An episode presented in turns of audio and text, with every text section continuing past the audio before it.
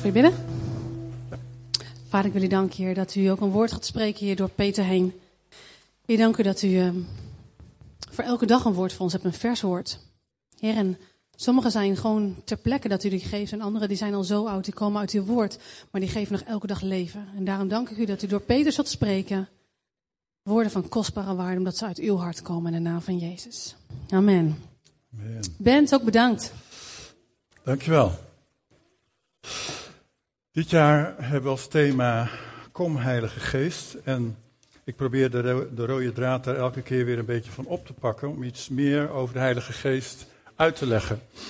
Um, het is vaak in onze kringen zo dat wij toch wel een wat oppervlakkige kennis hebben. En ook begrip van wat en wie de Heilige Geest is en wat hij allemaal doet. Um, daarom was ik vorige keer dat ik sprak ook begonnen om iets uit te leggen over het werk van de geest, wat ook wel de vrucht van de geest wordt genoemd. de uitwerking en de verandering die de Heilige Geest in ons leven wil brengen. En eigenlijk is dat een vorm van karaktervorming in ons leven, waarin de Heilige Geest ons wil helpen om meer naar op de Heer Jezus te lijken. Um, en dat, daar hoeven we onszelf ons best niet voor te doen in die zin Um, uh, want het is de Heilige Geest die dat uitwerkt. Die omstandigheden, God laat omstandigheden in ons leven toe. Waardoor wij daarin getraind kunnen worden. En eigenlijk ook de vrucht van de Geest kan groeien.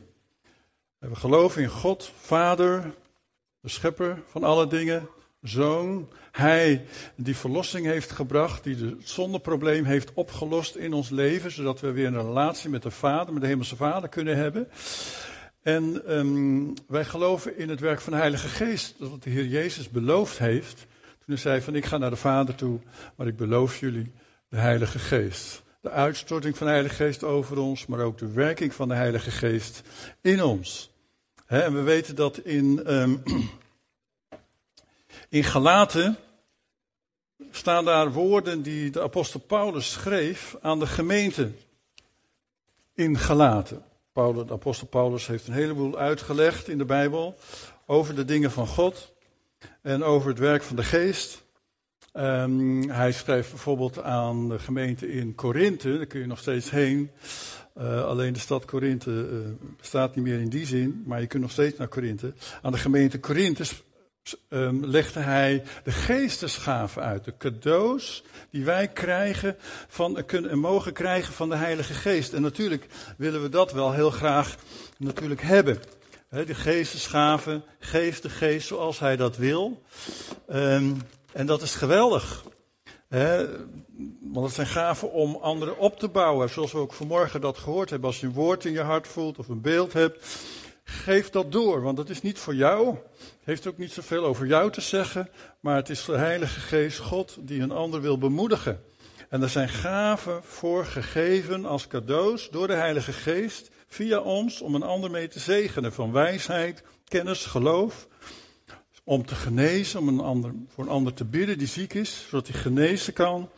Um, om wonderen te verrichten, profetie, onderscheiding, um, om een, boodschap in tongen door te geven. En dat was wat Paulus schreef aan de Korinthe gemeente. Uh, later aan de Romeinen, dat was dus in Rome, de christenen in Rome, schreef Paulus ook iets over de werking van de Heilige Geest, maar weer over hoe de Heilige Geest ons motiveert, motiva motivatiegaven, uh, pro profiteren, een ander bemoedigen dus. En ook aanmoedigen, uh, bijstand verlenen, onderwijzen, troosten. Uh, gaven om te geven. Sommige mensen hebben een gekregen van God om te geven, om leiding te geven, om barmhartigheid te tonen. Maar aan de gelaten schreef Paulus de volgende woorden. Maar de vrucht van de geest is liefde. En hij had het dus niet daarover gaven van de geest, maar over een vrucht. Er is iets verschil tussen gaven van de geest en de vrucht van de geest. Dat zijn allemaal cadeaus die God ons wil geven door de Heilige Geest. Fantastisch. En de geest geeft het zoals hij dat wil. Maar de vrucht van de geest groeit in een ieder van ons. Het is niet een cadeautje, maar het groeit in je. En het groeit soms langzaam, soms snel, maar het brengt je dichter bij het karakter van de Heer Jezus Christus. Want dat omschrijft het. Liefde, wordt agape-liefde bedoeld, hè? Niet de liefde zoals wij gewoon alleen maar tussen mensen kennen, maar goddelijke liefde. Vreugde. Niet alleen maar feestjes, maar vreugde diep in je hart. Vreugde van God, omdat je weet dat je een kind van God bent. Omdat je weet, omdat je de Heilige Geest hebt ontvangen in je leven. Dat is een diepe vreugde die ondanks omstandigheid je ontzettend blij kan maken. En hij zegt vrede. Vrede is ook een vrucht van de geest. Nou ja, vrede in je hart hebben. Om te zeggen van er zijn geen problemen in mijn leven. Ben ik even blij, dus ik heb vrede. Maar hier wordt meer bij bedoeld. Het is de onbeschrijfelijke vrede van God in je leven. Um, geduld. Hoe? Wie heeft wel eens een beetje meer geduld nodig dan dat hij nu heeft? Ja. ja. En die, die, dat geduld groeit in jouw leven. Um, juist op momenten waarin er dus zaken zijn die gewoon niet vooruit, vooruit willen. En waardoor je er eigenlijk heel ongeduldig wilt zeggen: wanneer gaat, geeft, gaat God dit nou eens een keer veranderen? Zegt de Heere God door de Heilige Geest van: joh, ik wil graag dat geduld in jouw hart groeit. Als een gave van de Geest. Geloof, zachtmoedigheid, zelfbeheersing. Nou, Paulus schreef deze woorden aan de gemeente te gelaten. En als je een beetje in de Bijbel duikt en ook even kijkt van wat, waar, waar waren die gemeenten, dan waren dat gemeenten in Klein-Azië. Dat heet nu tegenwoordig Turkije. er woonden ook heel veel Joden in die tijd van de Bijbel, maar ook Kelten vanuit, Noord, uh, vanuit het noorden van de, van de Zwarte Zee. Die waren daar, stammen, die woonden daar ook. En van die heidense Kelt waren er dus die tot geloof gekomen waren op de eerste zendingsreis van de apostel Paulus. Hij bracht mensen tot Jezus. Hij vertelde over de Heer Jezus en er kwamen mensen tot geloof. En um, later op zijn derde zendingsreis, die Paulus maakte, uh, vaak vanuit Antiochieën vertrok hij dan. En uh, dan um, op zijn derde zendingsreis hoorde hij dat er toch wel wat lastige dingen daar waren onder die christenen die vanuit de heidenen tot geloof gekomen waren in Galatië. En uh, hij schreef dus hun een brief. Want hij zag namelijk dat zij door valse leraren geneigd waren om terug te gaan naar het oude leven. En eigenlijk gewoon weer terug te vallen in de oude verkeerde dingen van ons menselijk vlees, om maar zo te zeggen, de verkeerde dingen. En hij zegt dat hoeft helemaal niet. Want je bent nu een kind van God. En je bent nu vol van de Heilige Geest. Geef ruimte aan de Heilige Geest in je leven. En laat dat karakter van de Heer Jezus jouw leven vormen. Jouw karakter vormen. Sta dat toe. En juist wordt het gevormd in lastige omstandigheden. Want als, als alles meeloopt, ja, dan worden wij niet zo gevormd. Maar juist als alles tegenloopt, dan krijgt krijgen die karaktertrekken van de Heer Jezus Christus in ons leven de ruimte. En het is dus anders dan een gaaf van de geest die je gewoon krijgt. Kun je voor naar een conferentie, zeg ik wel eens. Hè? Kun je zegen voor krijgen, of een handoplegging. Of... Maar de vrucht van de geest is iets wat in jou groeit. Dus Corrie en ik waren verleden jaar even in uh, Noorwegen bij een, een vriend, voorganger van ons in Zuid-Noorwegen. En toen zagen wij hoe uh, door middel van sluizen, heel smal kanaal was dat, eigenlijk van een rivier, maar hadden ze een soort kanaal met, en allemaal achter elkaar sluisjes. Hoe over een hele korte afstand een schip van die dat laag lag, eigenlijk op hoger water terecht kon komen. En hoe kan dat? Doordat het water van boven stroomt natuurlijk naar beneden, dat weten wij. En ze laten elke keer een klein stukje, waar ze een sluis van de achterkant en de voorkant hebben, laten ze vollopen met water. Totdat het hetzelfde niveau heeft van het volgende stukje. En dan openen ze die deuren en dan kan de boot naar het volgende sluisje. Het water vult dat volgende sluisje weer naar het niveau van de volgende uh, sluis. En zo kon over een korte afstand een schip wel of meer dan 100 meter stijgen. Tegen de stroming in, want het water kwam van boven. En ergens is het zo van de vrucht van de geest zien of merken dat het groeit in leven, werkt op die manier. Dat gaat soms langzaam, gaat soms, lijkt soms tegen de stroom in te gebeuren. Maar het is telkens weer de Heilige Geest die jou dan helpt groeien en helpt stijgen in de dingen van God. En dat is eigenlijk geweldig. Vorige keer hebben we het gehad over, uh, over liefde, de agape-liefde. Hoe, dat, hoe Gods liefde meer openbaar wil worden in ons leven door de Heilige Geest. Dan doe je de rest van je leven over. Want die vrucht, ja, die blijft maar groeien. En soms heb je ook wel eens een periode dat natuurlijk de groei een beetje stilstaat. En dat weet je zelf wel wanneer dat was. Maar uh, we hebben het gehad dus over liefde, agape-liefde. We hebben het vorige keer gehad over vreugde. Die goddelijke vreugde in je hart. Die veel meer is dan een feestje vieren. Want we weten dat na een feestje vieren komt de blauwe maandag. Hè? Maar als je goddelijk, goddelijke vreugde in je hart kent door de Heilige Geest. Dan kan dat ondanks de omstandigheden, ondanks dat het maandag wordt, kun je vol vreugde zijn in de Heer. Amen. Kennen we dat? dat en geef daar ruimte voor. Voor de vrucht en de werking van de Heilige Geest. Uh, vandaag wil ik het hebben over uh, de volgende. En we zien hoe, hoe, ver we komen, want de tijd is iets verder en sneller gelopen dan dat wij dachten vandaag. En ik wil het niet te lang laten uitlopen. Ik wil het dus hebben over vrede. Eirene. Het Griekse woord Eirene. Welke naam kennen we, herkennen we daarin? Irene. Helemaal goed. Eirene. Irene. Vrucht, derde eigenschap van de vrucht van de Heilige Geest.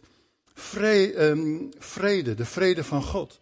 De vrede die ons verstand te boven gaat. En eigenlijk wordt het in het Hebreeuws zo mooi, is er zo'n mooi woord voor, dat is shalom. Shalom, dat betekent meer dan gewoon geen oorlog. Het betekent welzijn. Welzijn. Dat het je wel gaat. Is dat niet geweldig mooi?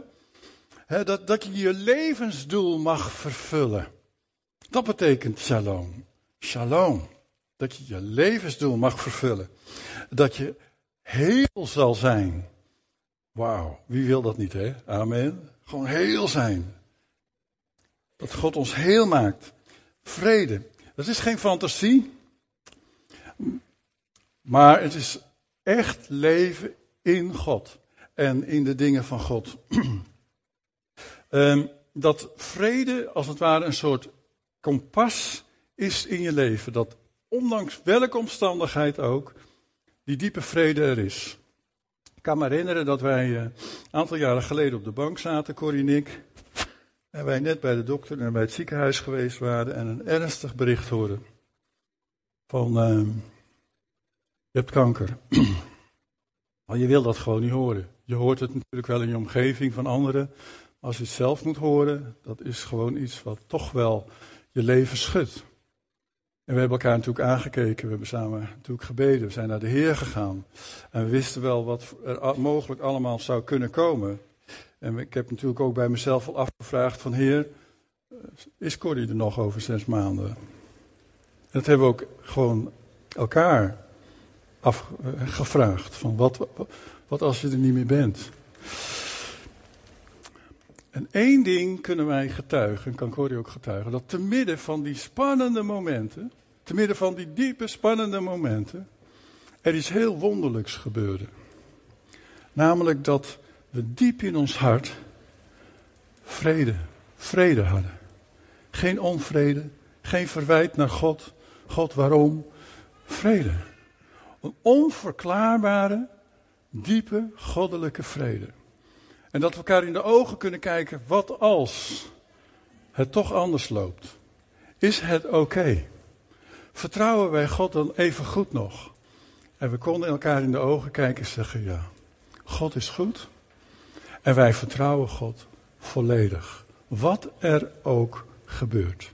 Ons vertrouwen in Hem zal nooit anders worden. En dat is iets wat niet van jezelf is. Dat is iets wat de Heilige Geest in je hart en in je leven doet. Shalom. Efeze 4, vers, 6, uh, Efeze 4, vers 26. Daar uh, zegt uh, Paulus dat shalom, die vrede je ook helpt om, om snel te vergeven, om niet met boosheid te blijven los rondlopen. Wie heeft wel eens last van uh, rondlopen met boosheid? Kom maar. Ja, ja, ja, ja, ja. ja. ik ook wel eens hoor. Dus, En, en eigenlijk is het zo dat de, het werk van de geest in ons, die aan ons karakter werkt, ons helpt om snel te vergeven. Om snel ook die boosheid overboord te zetten, aan de Heer te geven. Als u boos wordt, zegt de apostel Paulus, zondag dan niet, laat de zon niet ondergaan over die boosheid. En de Heilige Geest, die helpt ons daarbij. Die spreekt daarover. En die zegt, maak het gewoon goed, jongen. Zorg dat je, dat je die vrede van God weer terug hebt. Die shalom van God weer terug hebt in je leven. En dat is zo geweldig, dat die vrucht van de geest altijd maar constant aanwezig is en blijft groeien in ons leven. Um, de vrucht van de geest van vrede helpt ons om met stress om te gaan. Waarom? Omdat die vrede van God in ons hart zegt eigenlijk tegen ons van jongen, meisje, God is toch in controle? Uiteindelijk is God toch in controle van alles? Hij overziet toch alles? Jouw leven, de kleine dingen, de grote dingen, de moeilijke dingen, de zware dingen. Uiteindelijk is God toch in controle? En uiteindelijk is dat ook zo. Hij is in controle en daarom, zelfs in stressvolle omstandigheden, kunnen wij die shalom, die vrede, geef het de ruimte, laten groeien in ons leven. Een ander kenmerk die de apostel Paulus hier noemt, het vierde eigenlijk, is macrotumia. Macrotumia. Lastig woord, hè?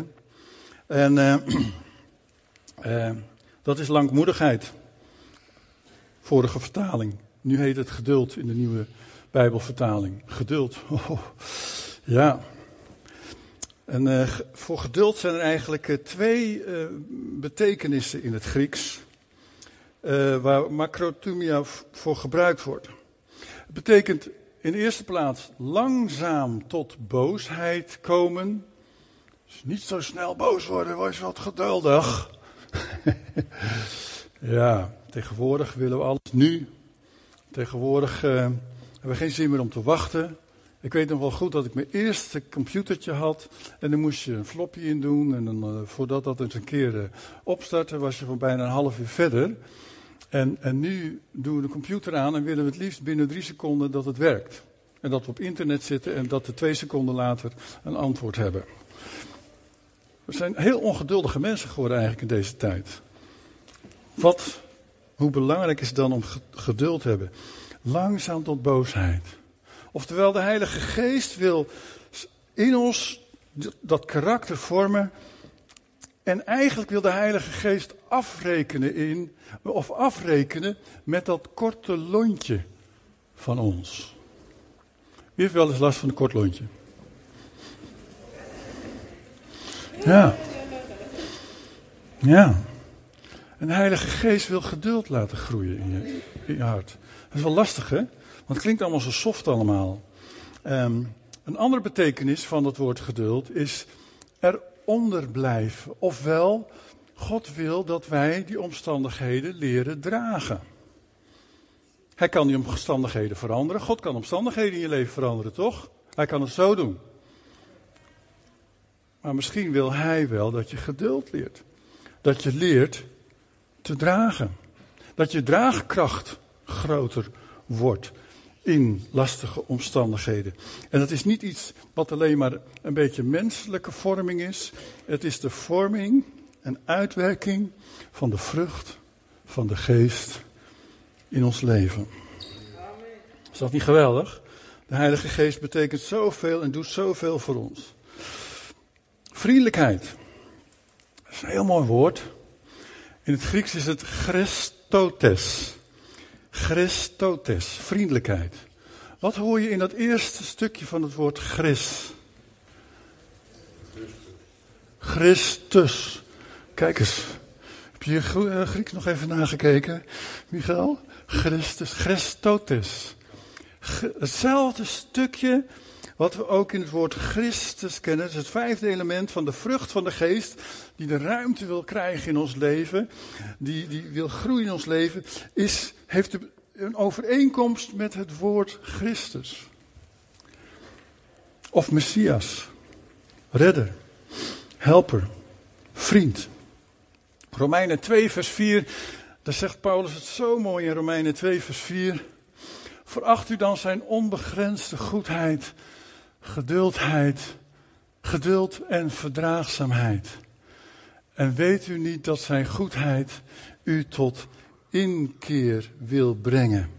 Dat is heel mooi, hè? Zijn goedheid, vriendelijkheid, onbegrensde goedheid. En dan is er nog een tekst, Efeze 2, vers 7. Zo zal hij in de eeuwen die komen laten zien hoe overweldigend rijk zijn genade is.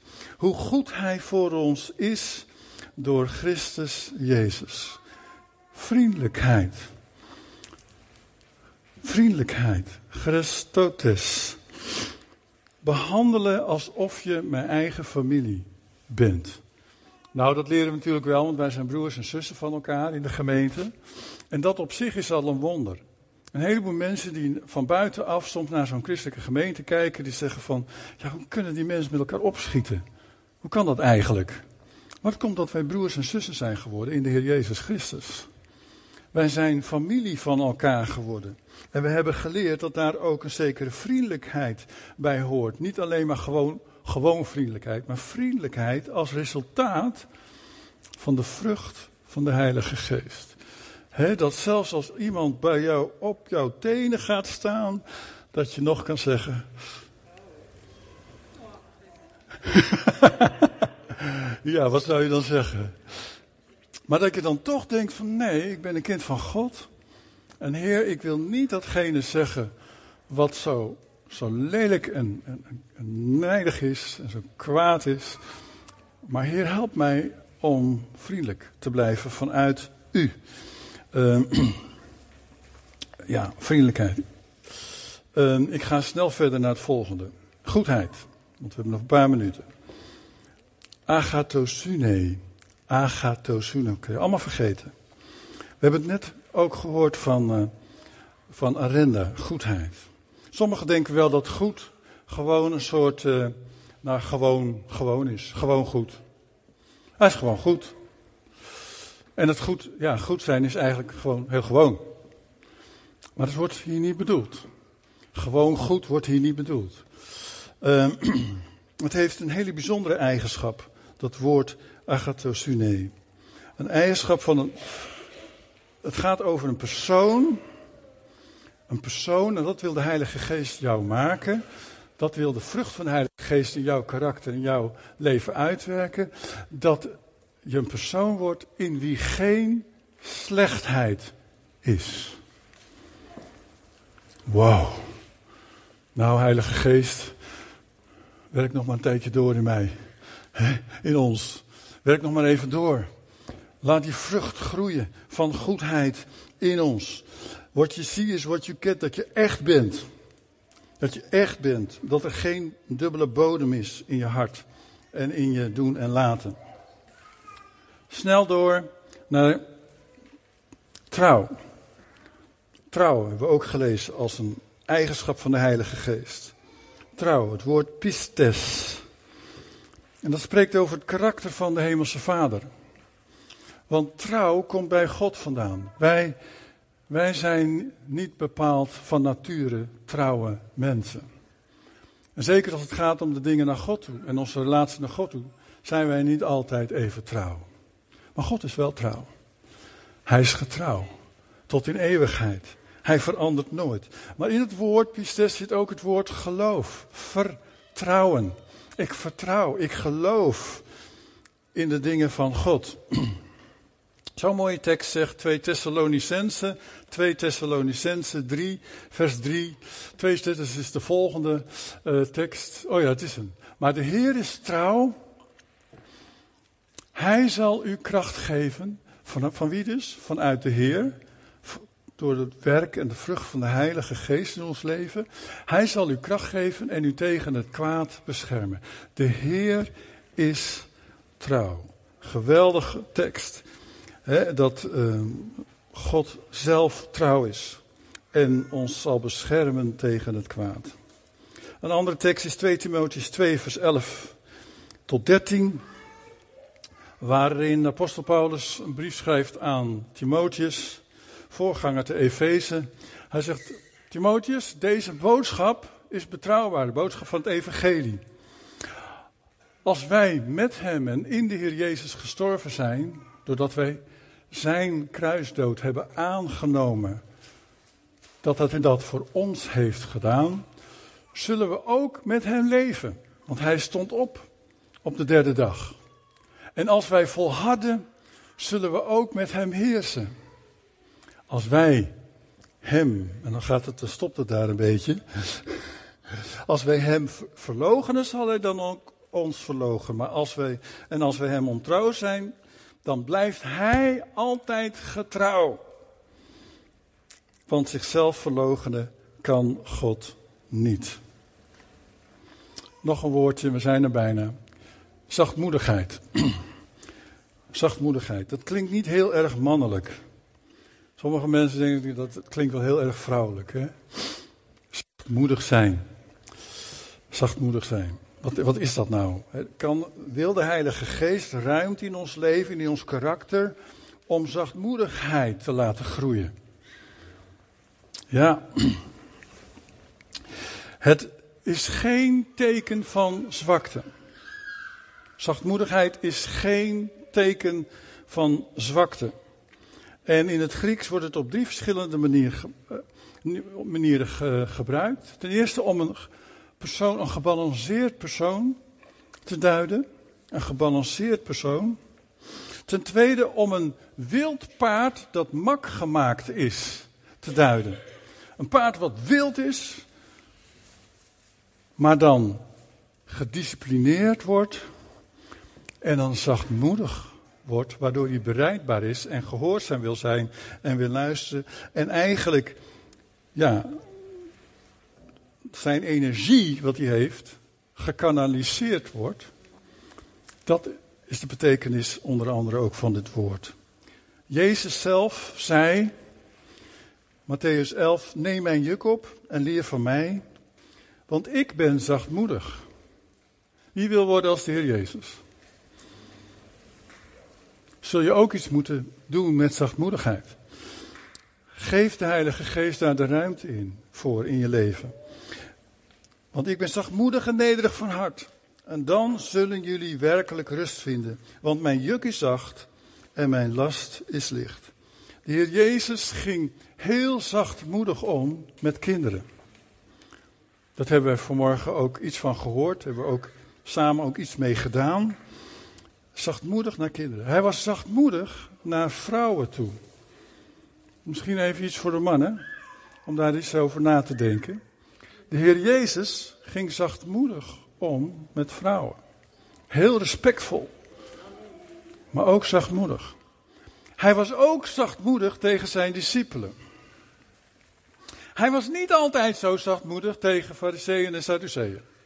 Die pakte niet flink aan. Maar in het algemeen was hij ook zachtmoedig. Met liefde behandelde hij zijn vrienden, zijn discipelen. Is er nog iets wat de Heilige Geest in ons leven zou kunnen doen? Laatste. Nee, ja, laatste. Zelfbeheersing. Dan ben ik klaar. Zelfbeheersing. Achkratea. Achkratea. Nou, in dat laatste stukje van Achkratea komen wij het woord kratie tegen. Ja? En we kunnen het woord kratie onder andere vanuit theocratie. He? Gods wil. De macht is aan God. Theocratie. Democratie betekent de macht of de wil van de mens. We kennen die woorden dus wel eigenlijk, hè? En dan betekent akratheia iets in die zin, maar dan over zelfbeheersing. Iemand die dus controle heeft over de dingen, over, over de emoties van zijn leven, over de uitingen van zijn leven, over de omgang met anderen. Wie heeft gisteren nog even um, Usain Bolt zien, zien lopen? Zijn jullie geen sportmensen? Usain Bolt. Hij, eh, hij, won helaas niet zijn laatste race, maar was de eerste man die onder de 10 seconden kon lopen, de 100 meter. En, en wat daar eigenlijk mee te maken, Paulus die, die, die gebruikt dit woord ook in vergelijking met sport. Want deze mensen, die moeten zich enorm disciplineren en focussen. En eigenlijk hun hele lichaam, spieren, maar ook hun, hun, hun denken onder controle brengen om die ene race goed te lopen. En dat is eigenlijk wat zelfbeheersing betekent. Wel, ik wil hiermee eindigen. De dienst heeft lang genoeg geduurd. Maar uh, die vrucht van de geest. Zou de Heilige Geest nog iets in jouw leven willen veranderen? Iets in jouw karakter willen doen? Geloof het wel. Want daarin ben je nooit uitgegroeid. Daarin ben je nooit. En ik zie soms mensen die soms omgaan met de gaaf van de geest zonder ruimte te geven aan de vrucht van de geest in hun leven. En dan maak ik me soms wel eens zorgen. Want zonder de vrucht van de Heilige Geest ruimte te geven in je leven, zou je nog wel eens ja, wat schade kunnen brengen. Door verkeerde omgang met de gaaf van de geest. Ik zeg het maar even, omdat ik het meegemaakt heb in mijn leven. Niet één keer, maar genoeg keren. Maar gelukkig brengt God dan weer herstel en genezing en geeft Hij uitredding. Lieve mensen, karakter in je leven, in de gemeente, denk er eens over na. Moeten wij dezelfde mensen blijven zoals wij waren voor onze bekering, voordat we tot geloof zijn? Of mogen wij ook meer worden zoals Jezus? Ruimte geven aan die vrucht van de Heilige Geest. Zeg, Heer, ga uw gang maar. Omstandigheden die lastig en moeilijk zijn, helpen juist om die vrucht van de Geest de ruimte te geven. Wij, wij ervaren dat niet altijd zo. Wij, wij vinden dat lastig, lastige omstandigheden. Maar misschien is het juist daardoor dat God wil werken en zeggen van ja, maar ik wil iets anders in jouw leven uitwerken. Ik kan die omstandigheid zo veranderen. Maar misschien wil ik jou wel veranderen. Eén kleine anekdote. Er was dus een poes. Wie houdt van poesen? En die poes die wilde zo graag geaaid worden. Van, natuurlijk van zijn koppie naar zijn staart. Van zijn koppie naar zijn staart. Dat vindt de poes heerlijk. Dan begint de poes te, te spinnen, geloof ik, heet dat. Heerlijk. Eh, maar probeerde zijn poes te aaien van zijn staart naar zijn koppie. Van zijn staart naar zijn koppie. Tegen de haren in, hè. Eh, dat, vind ik poes niet leuk. Echt niet. Die begint dan te grauwen, die vindt het helemaal niet leuk. En soms zijn omstandigheden in ons leven, God laat het soms toe, alsof dat tegen onze haren instrijkt. En dan zeggen we, oh Heer, waarom wilt u me niet zegenen? Strijk me nou van mijn kopje naar mijn staart. Dat voelt veel lekkerder, Heer. Dat voelt veel beter. Strijk me naar mijn kopje naar mijn staart. Maar de God blijft gewoon in dezelfde richting doorstrijken. En dan zegt het enige wat jij moet doen, is je omkeren.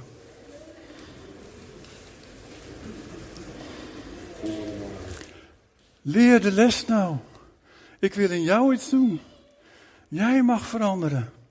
Jij mag groeien in de dingen van mij. Zullen wij uh, onze hoofden buigen? Gaan we de dienst afsluiten?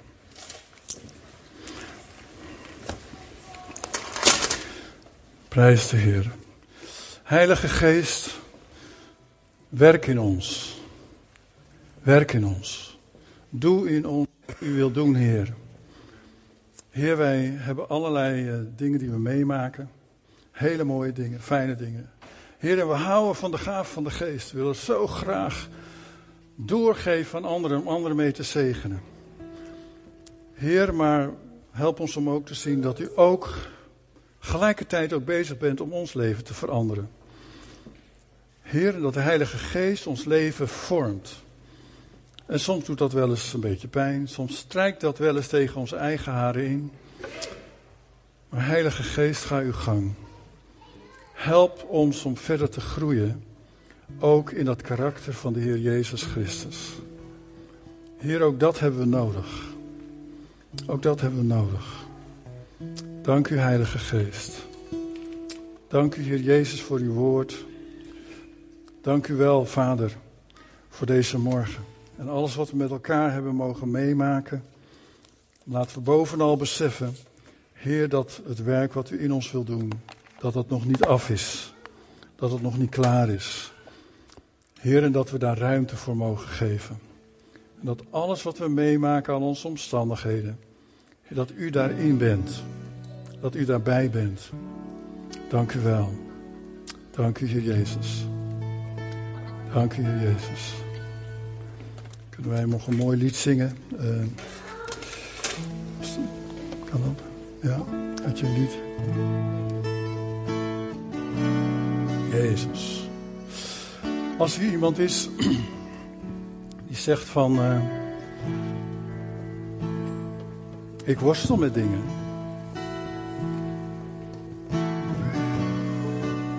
Ik worstel met dingen, met mijn eigen karakter ook. Ik weet, ik weet het. En het botst. En ik begrijp het niet waarom. Ik wil zo niet zijn. Geef ruimte aan de Heilige Geest vanmorgen. Het is tijd voor gebed, straks ook na de dienst. Niet om alleen maar met je te laten bidden, maar ga ook zelf een moment in gebed. Zeg, kom Heilige Geest, neem alle ruimte in mij. En doe uw werk. Doe uw werk door mij, maar doe ook uw werk in mij. Dank u, Jezus.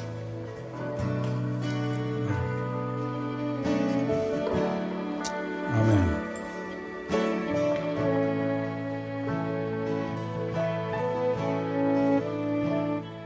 Mijn hart juicht en prijst en mijn mond beleidt.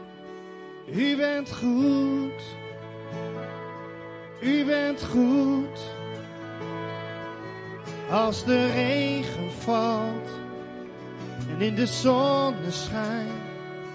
U bent goed. U bent goed. Zullen we nog een keer met elkaar zingen? Mijn hart juicht. Mijn hart juicht en prijst. En mijn mond beleidt. U bent goed. U bent goed. En als de regen valt. En in de zonneschijn. U bent goed. U bent goed, want ik zing, want u bent goed en ik dans, want u bent goed en ik roep het uit. U bent goed, u bent goed voor mij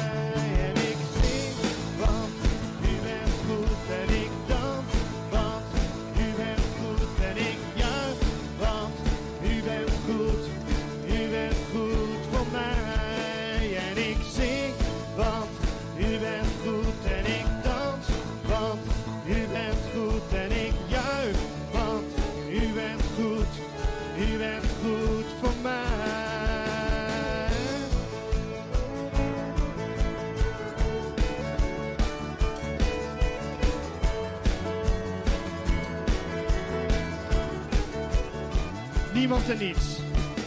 Niemand en niets, o Heer, is ooit gelijk aan u. De aarde en de zee getuigen van dit feit. En in mijn zwartste nacht schijnt uw licht als de dag. Uw liefde wint mijn hart. Roep het uit, leef! En ik zing,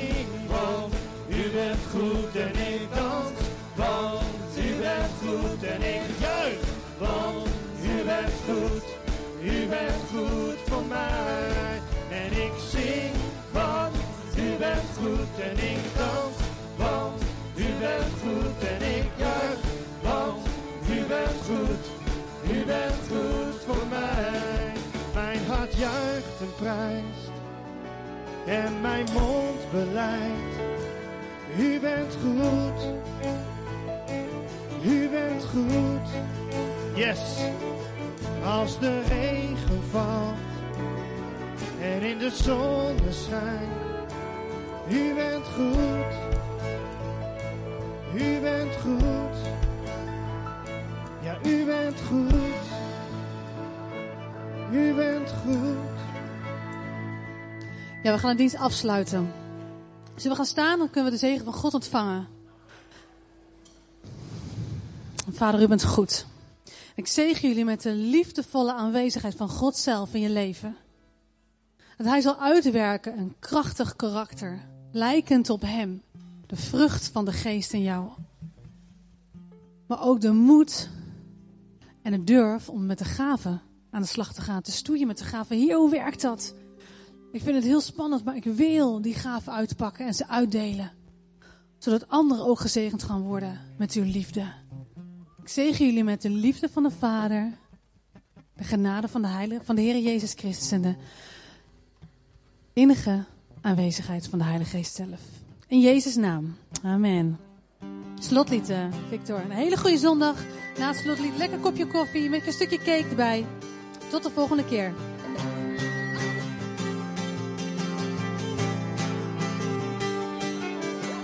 Wij brengen leven in Zutphen, dat elke andere God verdwijnt.